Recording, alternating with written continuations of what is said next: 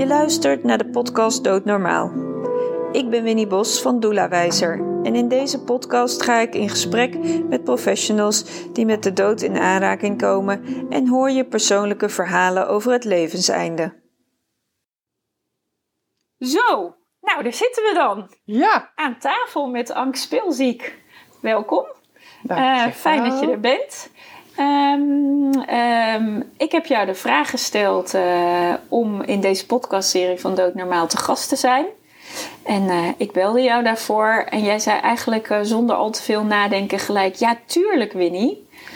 En ja, ik ben toch altijd wel nieuwsgierig waar komt die ja tuurlijk dan vandaan? Kan je dat toelichten? Ja, nou ja, goed. Hè? We kennen elkaar uit Ja. het verleden. Ja, zeker. In een hele Ja. verdrietige situatie. Zeker. In een hele mooie situatie toen je startte met de pop-up store in Amersfoort. Ja, ja. En dat ik dacht, wauw, wat een ondernemende vrouw. Ja. We hebben een paar keer samengewerkt. Ja, En dan blijft er zo'n haakje in je hoofd hangen. Wat een mooi mens. oké, oké. En nou, toen je een keer bij ons thuis geweest bent over het een en ander te praten, toen dacht ik van ja, aan de ene kant is het het feest van herkenning van wat je meemaakt hè, in je leven, aan verdriet, aan rouw, aan pijn.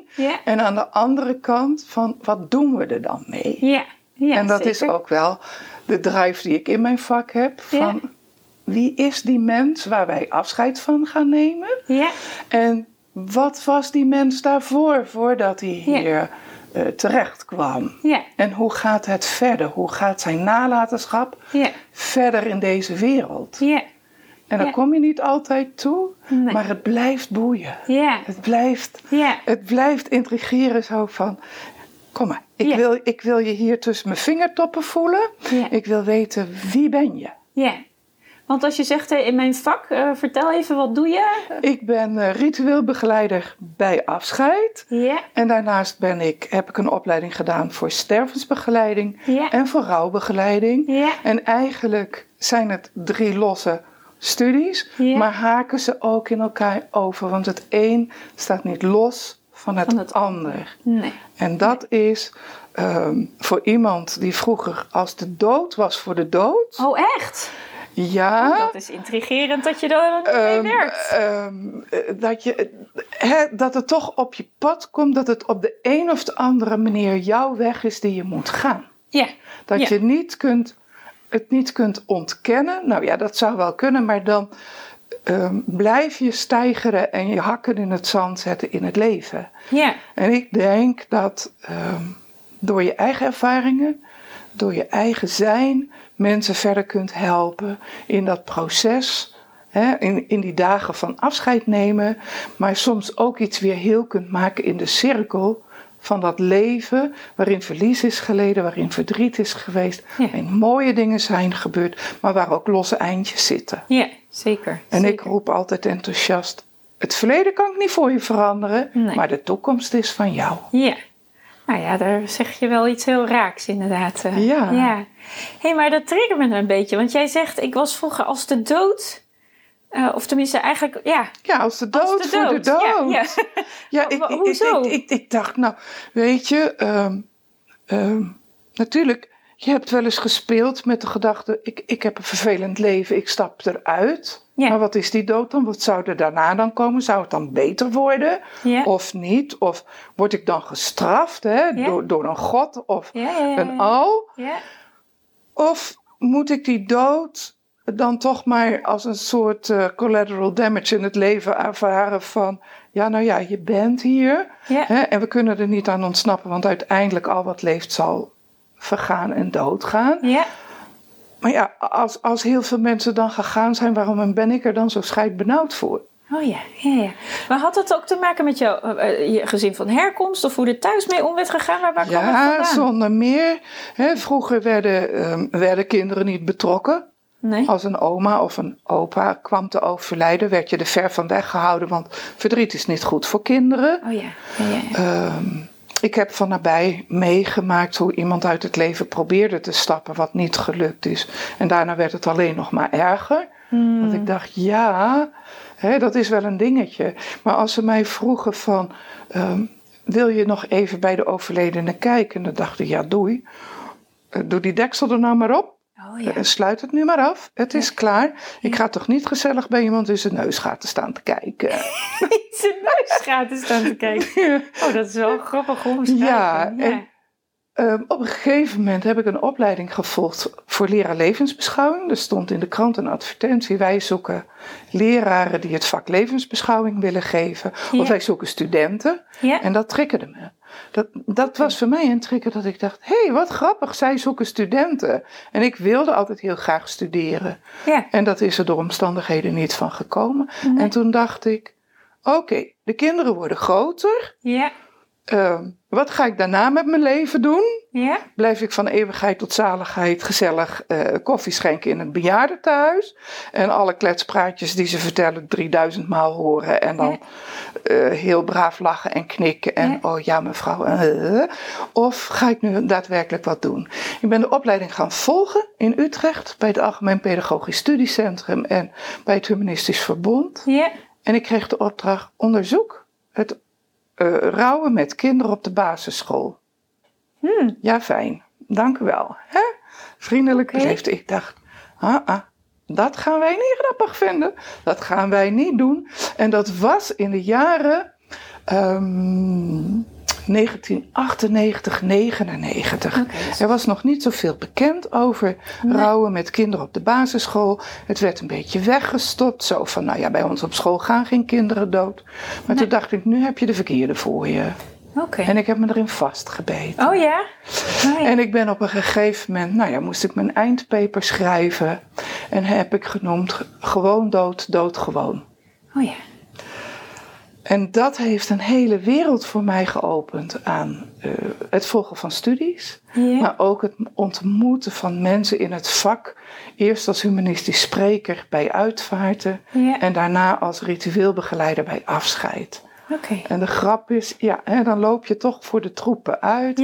Ik was een van de eerste ritueelbegeleiders van, hè, van de opleiding. Ja. En iedereen die zei, je bent watters? Ja, precies. Want vertel eens, wat is een ritueel begeleider? Een Voor ritueel de mensen die luisteren. Ja, mensen die ehm, in een keermoment in hun leven zitten. Of ze gaan met pensioen. Of ze willen een verandering. Ze gaan scheiden. Of ze hebben slecht nieuws te horen gekregen, mevrouw, meneer. Ehm, de dagen die u nog heeft zijn kostbaar. Wat wilt u nog? Ja. En ook als iemand al overleden is, en dat is in 90% van de gevallen, van hoe gaan we dan liefdevol afscheid nemen, dusdanig zonder dat daar direct een predikant of een pastor of wat dan ook aan te pas komt. Dus het zoeken naar verbondenheid en verbindingen om mensen een waardig afscheid te geven. Te luisteren naar families, want dat is denk ik wel de grootste kruk. Ja. En dat te kunnen vertolken naar hapklare stukken waarmee zij afscheid kunnen nemen, maar ook weer verder kunnen gaan met het leven. Ja. Ja. En dat was wat mijn drive daarin was. Ja. Dus ja, het is een hele zoektocht geweest. Ja. En nog steeds, want na twintig jaar zeg ik nog steeds, ik ben nog niet uitgeleerd. Nee, en waarom niet? Wat, wat, wat maakt dat je nog steeds kan Eh, leren? nou, ik kom mooie mensen zoals jij tegen, Ja. hè, die ook met die zoektocht bezig is. Niet Ja. langs de geëikte paadjes loopt. Van nou, als we hier staan, ehm, hè, wat iemand eens een keertje tegen mij zei, waar sta je dan over vijf jaar? Ja. Waarop ik vol verbijstering keek, dat ik dacht, hoezo, waar sta je dan over vijf jaar? Ja. Dan kan ik wel dood en begraven ja, zijn. Precies. Ja, ik heb ook een hekel aan die vraag. Ja, daar kan ik niks mee. En hetzelfde moment leek het wel of ik een paar spelden in mijn billen kreeg. Dacht, wat zeg je nou? Ja. Dan kan ik wel dood en begraven zijn. Oh, dus dood? U, u, u, dit vinden wij niet grappig. Ik die liever een kilometer omliep om maar niet langs de begraafplaats te hoeven. Oh ja. Waarop mijn man zei van, joh, wij zijn Jan-Jaap de rechtste weg, we gaan rechtdoor en eh, laat ze maar liggen, ze doen toch niks. Naar nu dat ik denk, ik wil weten waar je heen gaat Ja. of waar ik je breng Ja. en hoe dat dan voor je is. ja. Dus En waar, waar, waar breng je mensen heen? ik denk toch naar een betere wereld. Tenminste, dat hoop ik wel. zo'n overledene die van ons weggaat, is daarmee dan alles voorbij. Alles wat die mens geleerd heeft, gegeven heeft, misschien ook genomen heeft Mhm. hè, van anderen, eh, ehm, is dat dan weg. die Ja. kennis en die kunde? Of is Ja. er, gaat het het universum in en eh, komt het op een andere manier terug? Wat denk jij?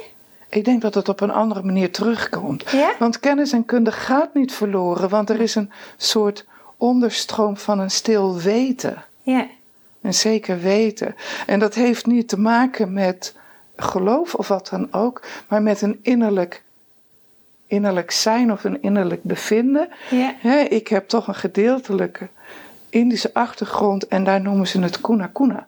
Kuna kuna. Of, of de stille kracht. Oh ja. Ja. Van, Ja. Hoe weet je dat dan? En soms zeg ik, ja, maar dat weet je toch? Hmm. Waarop mensen dan kijken van, hoezo moeten wij dat weten? Ja. Maar dat is een soort innerlijk Ja, en ik- ik- rugzakje ja, of zo. Of een En- innerlijke bron die je hebt. Ja, en, wat, en, en de maatschappij waar we, natuurlijk een beetje, eh, waar we natuurlijk in leven is, we willen het graag vastpakken, aankijken. We willen het concreet in een soort pakketje krijgen, wat dat dan is. Ik bedoel, als je zegt stille kracht, wat is dat dan? Maak het feitelijk voor me. Maar soms kan dat gewoon Soms niet. is het er gewoon. Ja. En moet je, als je de- je daartegen verzet, dan krijg je het alleen maar moeilijker. Want het blijft hoe langer hoe harder aan Ja. je trekken. Ja, Als je erin meebeweegt, dan kan het je ook ver brengen en, en veel geven. de verklaring van, nou ja, wat doe ik hier eigenlijk? Waarom ben ik hier? Die ik op de donkerste momenten in mijn leven aan mezelf gesteld heb. Van, nou, gezellig hoor, zo'n leven. Ze hebben me de, de, de wereld ingeschopt. Fijn, dank, vriendelijk beleefd. Maar erg leuk vind ik het hier tot nog toe Nee. niet. ja. ik bedoel, Is het ondertussen wel leuk? Of, eh? nou, het wordt steeds leuker. Oh, oh, dus ik waar? denk van, nou, die dood mag nog wel even wachten. Oh ja. Maar ik Ja. ga wel opgewekt hè, naar het einde toe. Ja, zo ja, ja, van, ja, ja. ehm, ja, alles wat ik nu leer, ehm, komt misschien weer eens in een volgend leven of in de kosmos terecht, waardoor anderen er weer wat aan hebben. Dus Ja, het maar houdt niet op. Nee, maar tegelijkertijd denk ik, je hebt het er nu heel erg over dat dat straks pas gebeurt. Maar volgens mij breng je nu toch al wat in de wereld en laat je wat achter. Want Dat in iedere ik. ontmoeting die je hebt, breng je jezelf in. Ik hoop het. Ik hoop het van ganser harte. Van, ehm, dat je iets, iets van je eigen ervaringen mag delen Ja. en geven. Ja, En ik zeg altijd, ehm, dat wat je deelt vermenigvuldigt zich. ja precies. Ja, Dat wat je geeft zal zich terugbetalen. ja. ja zeker waar. En dat, dat vind ik nog steeds een hele mooie. Ja, En de opdracht die ik van mijn vader meekreeg, die, die, die verder eh, weinig invloed in mijn leven gehad heeft in de zin dat hij aanwezig was, ja, ehm, was van ehm, ga de wereld in. Je bent wereldburger en de wereld is je huis. Maar je hoeft het niet met alle mensen eens te zijn, maar onderzoek de dingen. ja. Stel jezelf iedere keer de vraag, wat vind ik er dan van? Wat, zeg maar. wat brengt het Ja, of- mij? ja, ja. Nou ja, die vraag heeft hij dan nog net niet gesteld. Oh. Maar ik dacht wel eens van, hmm, ja, je hebt mede in, hè, eh, jij bent mede oorzaak van mijn leven. Mhm, Wat heb je eraan bijgedragen? Nou, niente nada noppes. Want dat was ook niet veel. Maar aan de andere kant denk ik, ja, was het dan niks? Nee, het is heel veel. Ja, want hij heeft jou op de wereld gezet. Als hij er niet was geweest, was jij er niet. Nee, maar juist doordat hij, de, doordat hij flink aflatig was in de voeding en de opvoeding, Ja, ja, ja. heb ik wel veel meer gekregen Oh, dan ik me ooit Mm. had kunnen denken. Hè, van kennis, kunde, zoektocht, mooie mensen om me heen. Mm. Dat ik denk, nou, dat is toch cadeautjes? Mm, zijn toch het het cadeautjes die Fantastisch als je er zo naar kan kijken. Ja. En soms denk ik ook, maar ik hoef ook niet elk cadeautje uit te pakken. Nee. Ik mag het soms ook dicht laten en denken, hmm, wie zou ik hier gelukkig mee kunnen maken? Ja, dat je dat Of denken doorgeeft. van, ik stop het maar weg, want niemand gaat hier blij van worden of zo. Hmm. Weet je wel, zo. zo. Of misschien wel nu niet het juiste moment. Zou ook Nee, of het is niet het goede moment. Ik heb ooit een doosje met zakdoekjes gekregen van een tante. En ik wist dat dat doosje met zakdoekjes de hele familie rond was geweest. En elke keer kreeg het volgende slachtoffer hem of de volgende Ja. grapjurk die jarig Ja, was. ja. En niemand had dat doosje opengemaakt. Want ooit heeft een van de schoondochters in de familie dat doosje met die zakdoekjes aan haar schoonmoeder gegeven. En die vond het een schandalig cadeau. Waarom krijg ik zakdoekjes? Oh ja. En wat een, een zielig cadeau. En ik dacht, goh, wat een mooie zakdoekjes. Laat ik dat doosjes openmaken. Ja. En wat zat er onder die zakdoekjes? Een behoorlijk bedrag met een schattig briefje. Lieve moeder, want ik zie je als mijn moeder. Ik wist niet wat ik je voor je moest kopen. En ik hoop dat je met dit geld een mooi cadeautje voor jezelf zult kopen. ja, dus iemand dacht dat het een doosje was met zakdoekjes, maar ondertussen. En ik dacht, wow, Ja. wat een geschenk. Ja. Het huwelijk van die twee is op de klippen gelopen. De schoondochter Ja. is passé, maar het doosje zweefde rond. En het verhaal erachter vond ik zo Mooi. ik denk, als het op tijd was gevonden, dan was haar leven ook anders gelopen. Ja, maar daarin zeg je, wel, zeg je wel iets heel moois. Hè? De dingen, wij denken soms dat de dingen eh, zoals we ze feitelijk aangereikt krijgen ook feitelijk zo zijn. Maar eigenlijk vraagt het ons heel, ook heel vaak om gewoon iets verder te kijken dan ons neus lang is. Ja.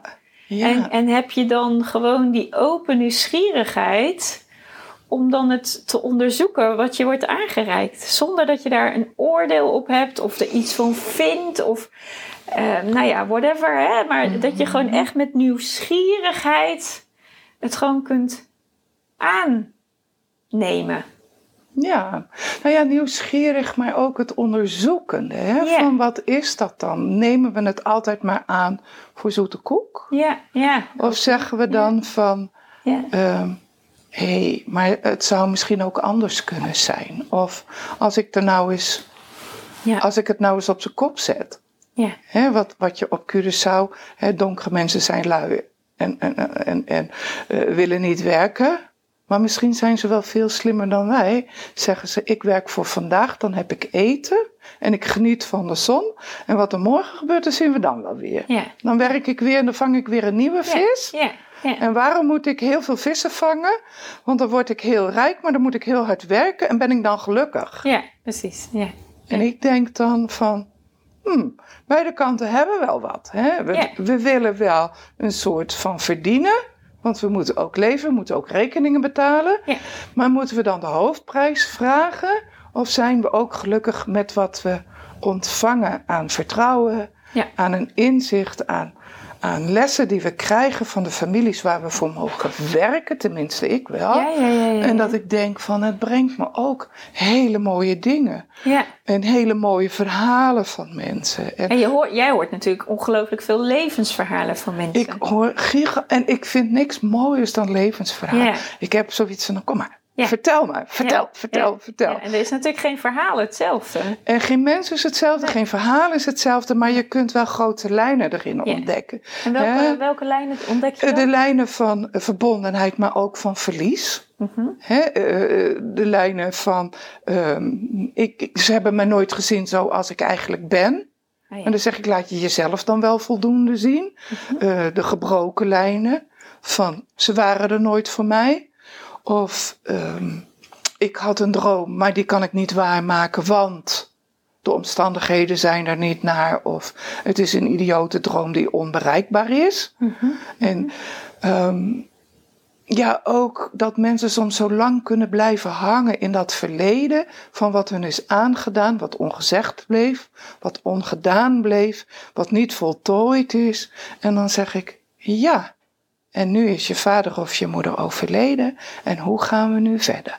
Ja. Blijf je lekker met je neus naar het verleden staan, dan sta je met je rug naar de toekomst. Ja. Of zeg je, oké, misschien ben je niet degene geweest die ik nodig had of er voor me kon zijn, maar dank je wel dat ik er ben. Ja. De toekomst is van mij. Ja. En daar bepaal ik de rules. ja, want je bent eigenlijk altijd zelf verantwoordelijk voor dat wat jij Ja, wil of mag of doet of waar, Ja. waar je ook heen wil in het leven.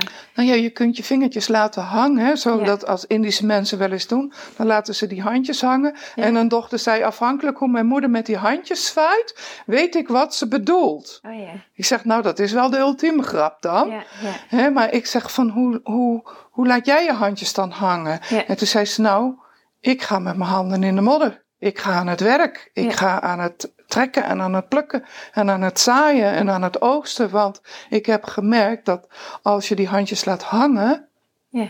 ja, de kabouters komen het niet voor je doen. Je zult zelf aan de slag moeten. Ja. En dat vond ik ook wel weer dan. En dan krijg je weer zo'n cadeautje zo van, Ja. uiteindelijk ben jij verantwoordelijk voor wat je doet. Ja. En dat heeft gevolgen voor jezelf, Ja. voor de ander, voor de wereld. ja, voor iedereen om je heen waar je mee in verbinding Dus voor bent. alles eh, met, ja. met waarmee je te maken krijgt. Dus dan denk ik, ja, als ik wil dat die bloembollen in de grond zitten en ik ga met mijn handje wapperen zo van, eh, jij moet dat eigenlijk voor mij doen. En die ander pakt het signaal niet op, dan zullen die bollen nooit in de grond komen. Nee. Kan ik van het voorjaar niet genieten van mijn bloementuintje. Nee, nee. Dus, Nee. Maar zo is het met kleine dingen, maar ook met grote dingen. Ja, zeker. En, het, en ik herken het wel hoor, want in, in de tijd van, eh, dat ik in de uitvaartverzorging werkte, waar wij elkaar natuurlijk ook van kennen. En ik ken jou natuurlijk heel direct, want daar is ons contact ontstaan eh, Ja. bij de uitvaart van mijn vader, eh, die heel plotseling Mhm. overleed. Ehm, ehm, wat wou ik daar nou ook weer over vragen? Is Ja. mooi. En dan begin je ineens zo vragen, en waar, waar wil je dan heen? Ja. Ehm, oh, dit is interessant. Oh, blackout! Oh, boeiend. Waar wilde ik nou heen, joh? Grappig. Ah, la, la, la, la.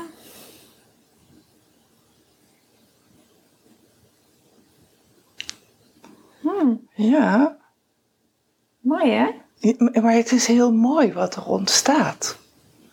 Omdat, omdat het iets is wat ons triggert, wat ons raakt, wat ons resoneert in ons zijn en wie we zijn, Ja, maar ook in wat we willen geven, wat we te bieden hebben. Ja.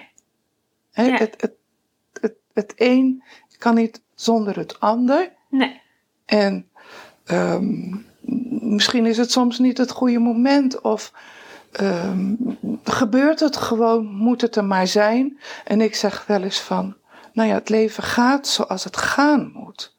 Ja, en eigenlijk is dit ook wel een mooi moment, want het beeld eigenlijk, het verbeeldt eigenlijk, zo gaat het soms ook in het leven, dat je het gewoon even niet meer weet. Nee, dat je gewoon niet weet van, oh, oké, nou ja, oh ja, hoe, oh, Ja, hoe was het oh, nou eigenlijk hoe zat weer? het ook alweer? Ja, Weet je, Ja. en dat is ook mooi, dat mag er ook zijn. ja zeker. Wat mij ooit getroost heeft, was op de Passamalam in Den Haag, waar ik voor het eerst met man en kinderen heen ging.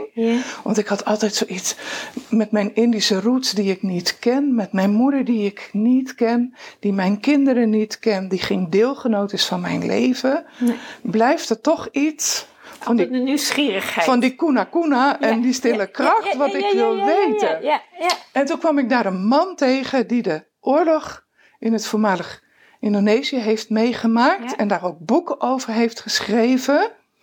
Want ik zei, wij vergeten wel eens dat wij, dat daar in de rijksgebieden over zee ook een verschrikkelijke oorlog heeft gevoed. Zeker. En dat wij als nazaten van deze mensen die dat meegemaakt hebben, daar de gebakken peren of de gebakken bananen van op moeten eten. Ja, En die man, die sprak mij aan.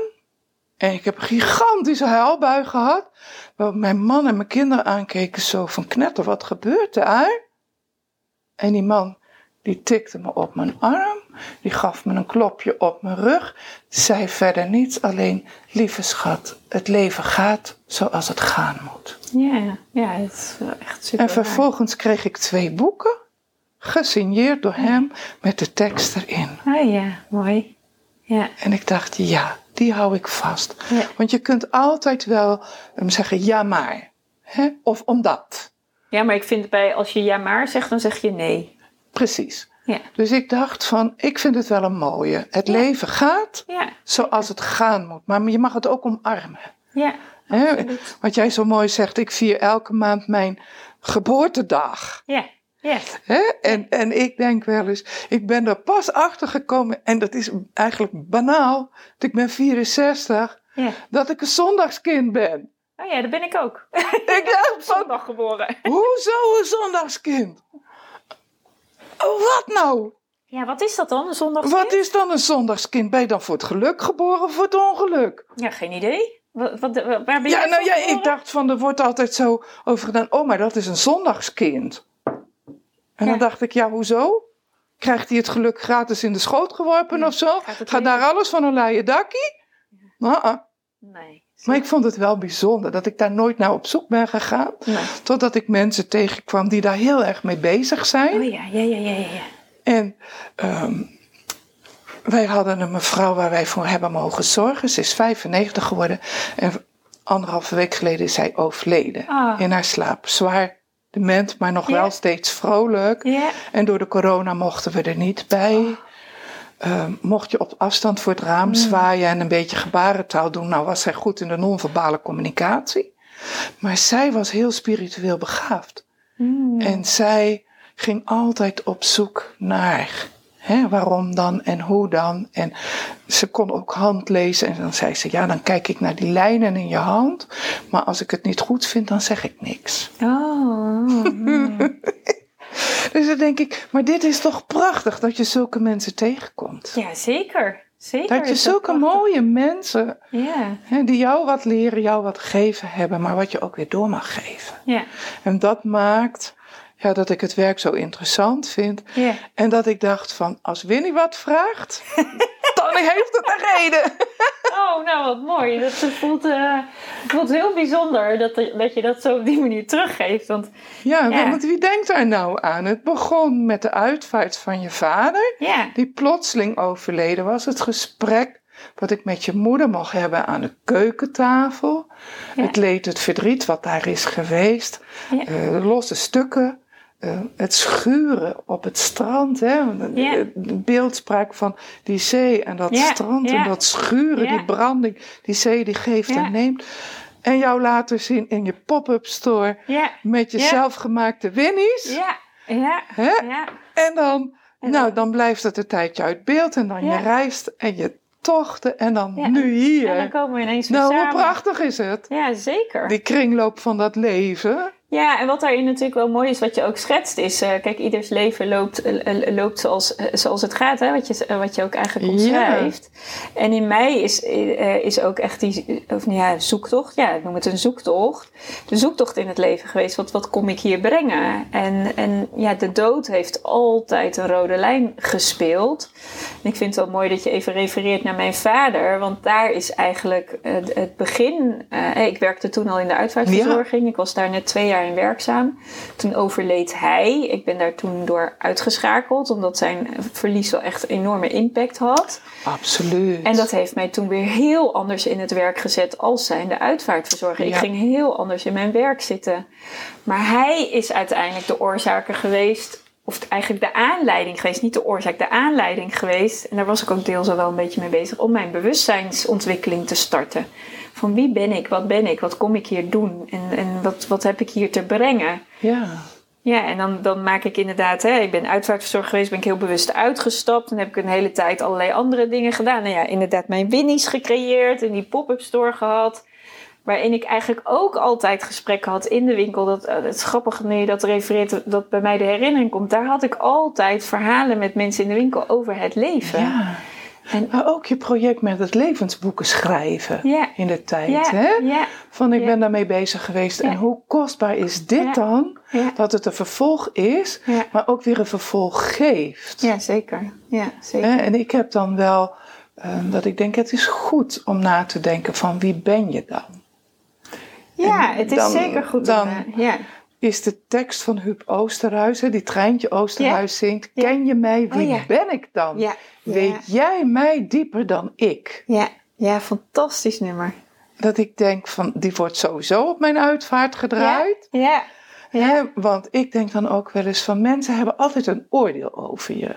Ja. Of een vooroordeel of een veronderstelling. ja, En ik ageer daar altijd tegen. Ik schop tegen alle kanten op. te zeggen, oh ja joh, hoe weet je dat dan? ja, ja, Heb je het me gevraagd? Heb je het onderzocht? Ehm, en dat heeft ook soms voor heel veel verdriet gezorgd. Ja, maar je maakt daar, eh, je, wat je nu zegt, maak je wel echt iets heel helders op tafel. Want deze vragen zijn eigenlijk nodig rondom het stervensproces.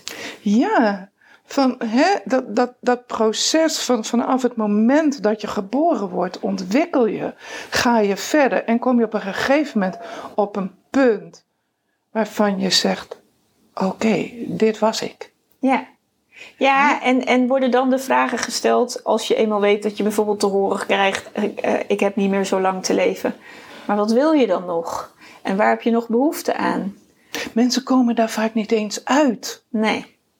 Nee, denk je niet? Ik heb het nu een paar keer meegemaakt dat ik bij zo'n cliënt kwam, of een mevrouw of een meneer, Ja. Uh, die slecht nieuws te horen had gekregen. Ja. De familie kende mij. Ik heb verschillende mensen in die familie weggebracht. En die vrouw zei van, ik wil dat Anne komt. En die familie die had zoiets, nou we stellen het nog even uit, want dan gaat ze niet dood. Een soort wish-fulfilling thinking van, nou als we maar doen alsof het er niet is, dan is het er ook niet. Maar op een gegeven moment konden ze er niet meer onderuit. Nee. En toen was het eigenlijk te laat om nog dingen te kunnen vragen als van, Hmm. wat zou je nu na willen laten, wat wil je nog?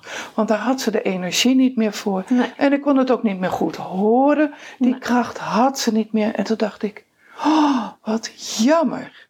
Want Ja. ze zei ook, ik had je nog iets willen vertellen. Ja, Nou, dan is mijn nieuwsgierigheid natuurlijk gewekt. ja, ja. ja, Want dan ja. denk ik, wat dan? ja, ja, ja. Ja, wat dan? Kom op. ja. Maar dat kon ze niet meer. Nee. En ik zeg, was het iets fijns of was het iets verdrietigs? Want dan moet je proberen vragen te stellen waar met ja, Ja, en nee ja, ja, ja, kort op geantwoord kan worden. En ze zei, het is iets heel ergs. Mm. Ik zeg, wil je het nog loslaten voordat je aan je heenreis gaat beginnen? En toen kon ze eigenlijk alleen nog maar knikken zo van... Ja, door, hè, door de pijnmedicatie, door, door, door alles wat er was, Ja. kwam ze daar niet aan toe. Maar dan Nee. denk ik, wat ongelooflijk jammer. Dat Ja. dat stukje in jouw Ja. leven niet geheeld kon worden.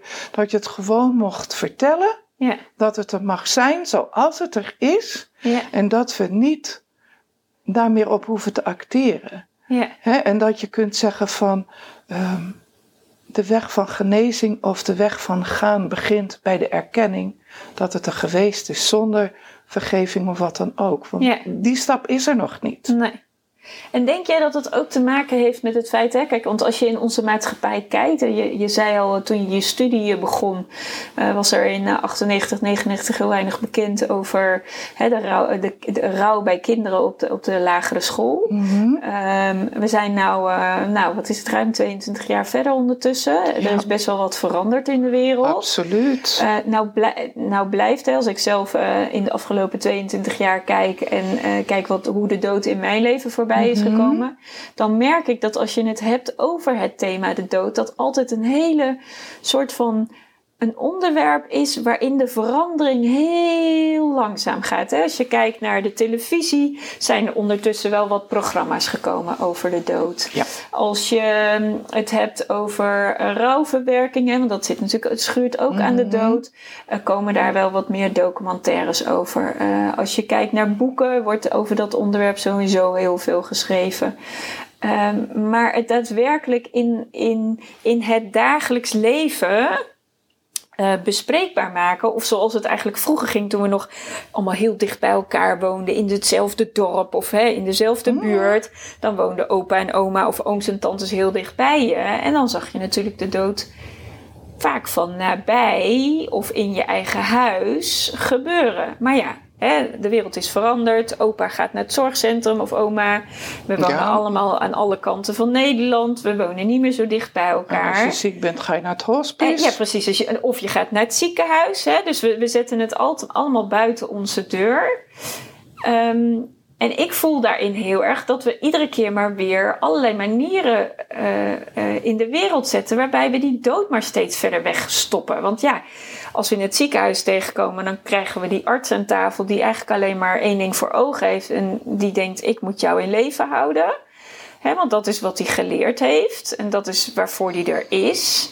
Maar ja, dan denk ik, wil diegene eigenlijk nog wel leven? Wordt dat überhaupt gevraagd? Dat weet ik niet, want ik zit daar niet bij aan tafel. Maar dat, dat, dat Ja, dat is niet. wel een beeld wat opkomt dan. Hè? Ja, Van ja. wanneer is het leven gedaan? Wanneer ehm, mag je zeggen van dit wil ik niet meer, want... Ja, Hè? En ik zeg wel eens, ehm, pas geleden nog gezegd, de maakbare mens bestaat niet. nee. Want wat is kwaliteit en kwantiteit van leven dan? Is dat dan dat ik met allerlei beperkingen, met toeters en bellen in leven gehouden word? Of mag ik op een gegeven moment zeggen: jongens, uh, het is goed zo. Ik heb een mooi of goed leven gehad, of ik heb een verschrikkelijk leven gehad. En ik ben er wel een keertje klaar mee. Ik wil dat lijden niet. Nee. Hè? En dan zegt de ene partij lijden loutert, wat ik een gruwel vind.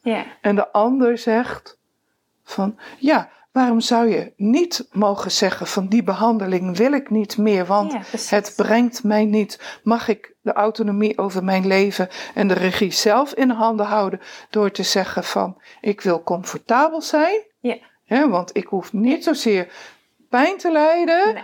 of ongemak te hebben, maar ik accepteer dat mijn leven bijna voltooid is. Ja. Ja.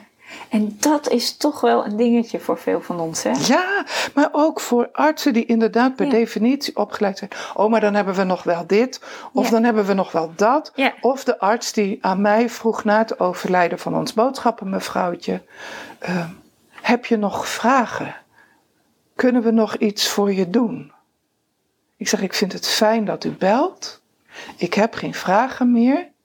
Haar leven is voltooid. Daar hebben we het vroeger over gehad. Daar hebben we maatregelen opgenomen. En Web zei altijd: Leuk hè? Ik heb nog nooit zo'n leuk uitje gehad. Gaan we in een golfkarretje over een terrein hobbelen om een graf uit te zoeken? Eh, ja. Ja, En ze zei van, ik vind het goed. Ik heb een mooi leven gehad. En ik kan niet wachten tot het zover is. Want ze begon te dementeren. Haar lichaam werd slechter. Ze had eigenlijk kip nog kraai meer op de wereld. Dus ja, wie gaat er dan voor je zorgen? Ja. Wie gaat dat dan doen? Wie blijft je dan nabij? Ja. En eigenlijk was het voor haar een uitgemaakte zaak. Daar kom ik te liggen. Jullie gaan een mooie boom op mijn graf planten, zodat ik voortleef. Ja. En dat is mijn nalatenschap. Ja, mooi.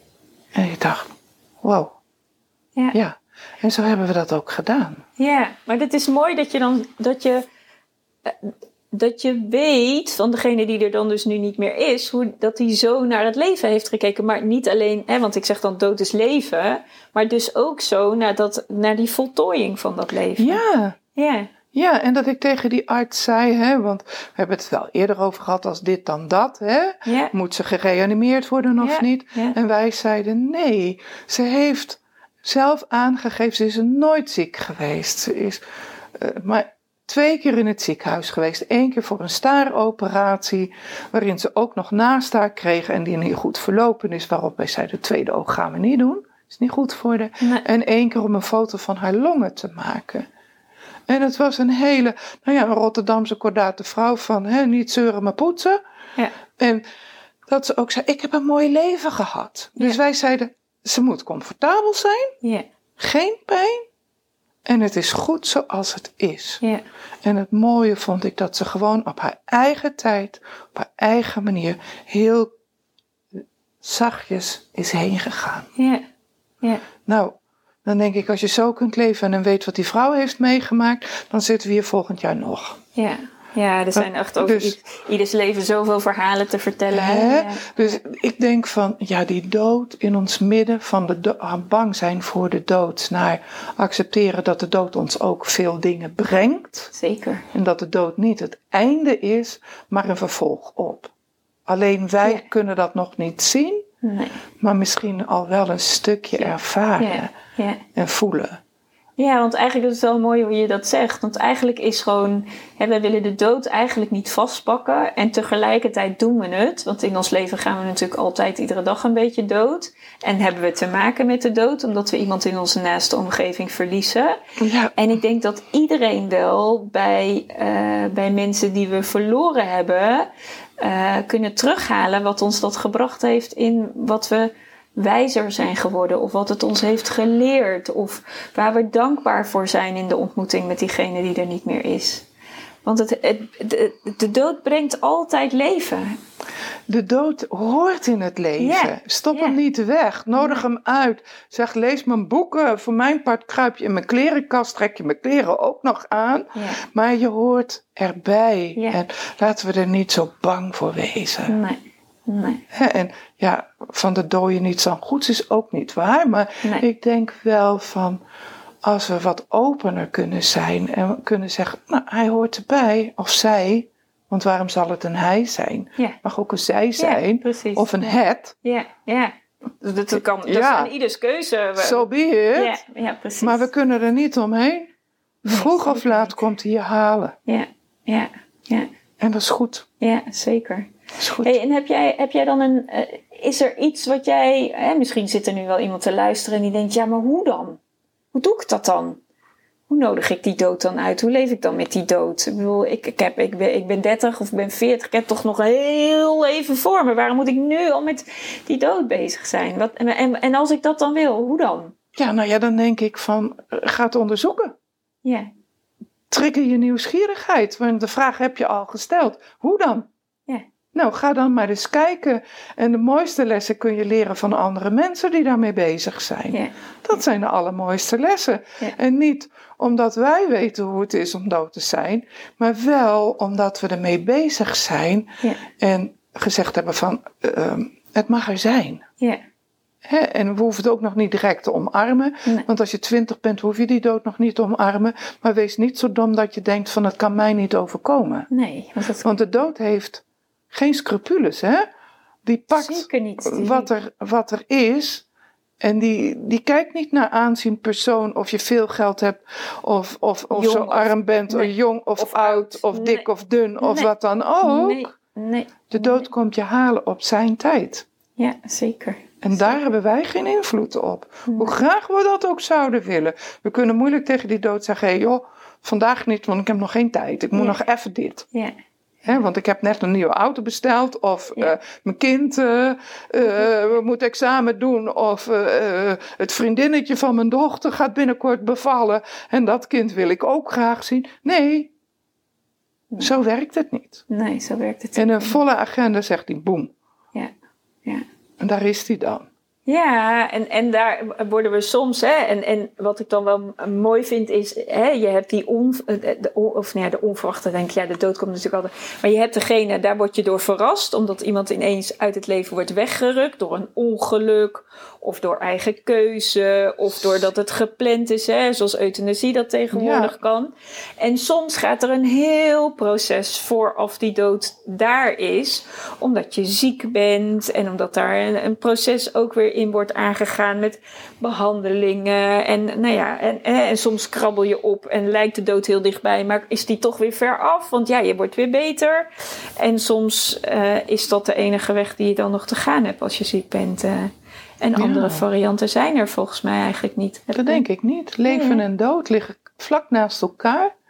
Ja. Hè? En ehm, ik denk ook als, als, als we in verwachting zijn, dan maken we voorbereidingen om zo'n kindje te ontvangen. Ja. Tenminste, ik heb dat wel gedaan. Hè? Ja. Keuzes maken van Ja. eh, welke kleur behang doen we op de muur. Wat hebben we voor opvoeding voor ogen voor het kind? Wordt het in het geloof opgevoed? Moet het gedoopt worden?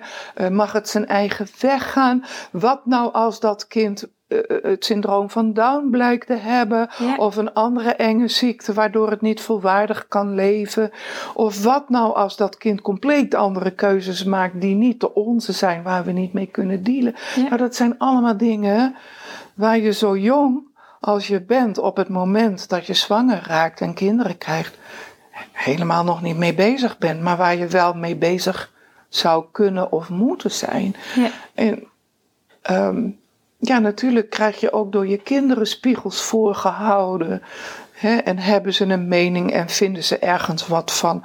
Krijg je soms een complimentje en soms word je ongelooflijk hard onderuit geschopt Ja. of tegen je schenen aangetrapt.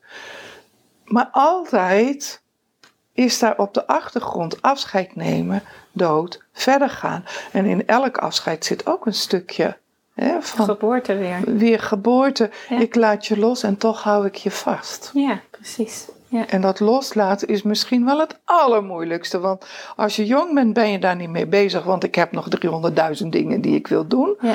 Als je oud bent, heb je zoiets. ehm, het is goed. Ja.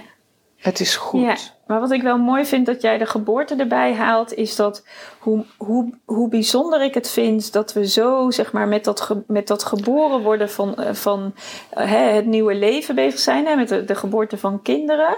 Eh, en dat dat eigenlijk een proces is van, eh, nou zeg, negen maanden is misschien niet helemaal waar, omdat het tegenwoordig natuurlijk ook voor sommige mensen lastig is Ja. om zwanger te Nee. worden. Dus laat ik dat ook vooral niet aan de kant stoppen. Maar goed, hè, dan ben je uiteindelijk zwanger. Dat is meestal een proces van negen maanden als het volgens de normale wijze verloopt.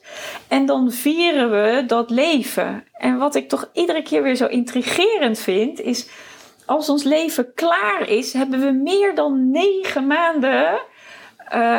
eh, als je, weet ik veel, 62 wordt, dan heb je 62 jaren waar je op terug kan kijken en wat je dan kan vieren. En dat doen we dan eigenlijk pas op het moment dat we dood zijn en als je er niet meer bent. En dan denk ik, ik zou het zo mooi vinden als we ook nog het leven kunnen vieren met onszelf en met de mensen om ons heen. Als we nog zo aan dat einde zijn en daartoe in staat zijn. Omdat dan, Nou ja, vier het leven zolang het duurt. Hè? ja, En ik zeg wel eens van. ehm, ehm, ik heb tegen de ouders van een. van een vriendinnetje van een van onze dochters. die heeft zelf de keuze gemaakt om uit het leven te stappen. ja, zij zei: Ik pas niet in dit. Ik wil niet meer leven. En, en ik vroeg haar van. Wil je niet meer leven of wil je niet in dit leven zijn? ja, En dat vond ze een hele moeilijke. ja. Maar uiteindelijk heeft ze toch gekozen. Ik, ik kan zo niet verder. Nee. En ik heb aan die ouders gezegd van ik hoop dat jullie weer het leven kunnen vieren met ruimte voor verdriet. Hmm. En, en dat is wel hè, van.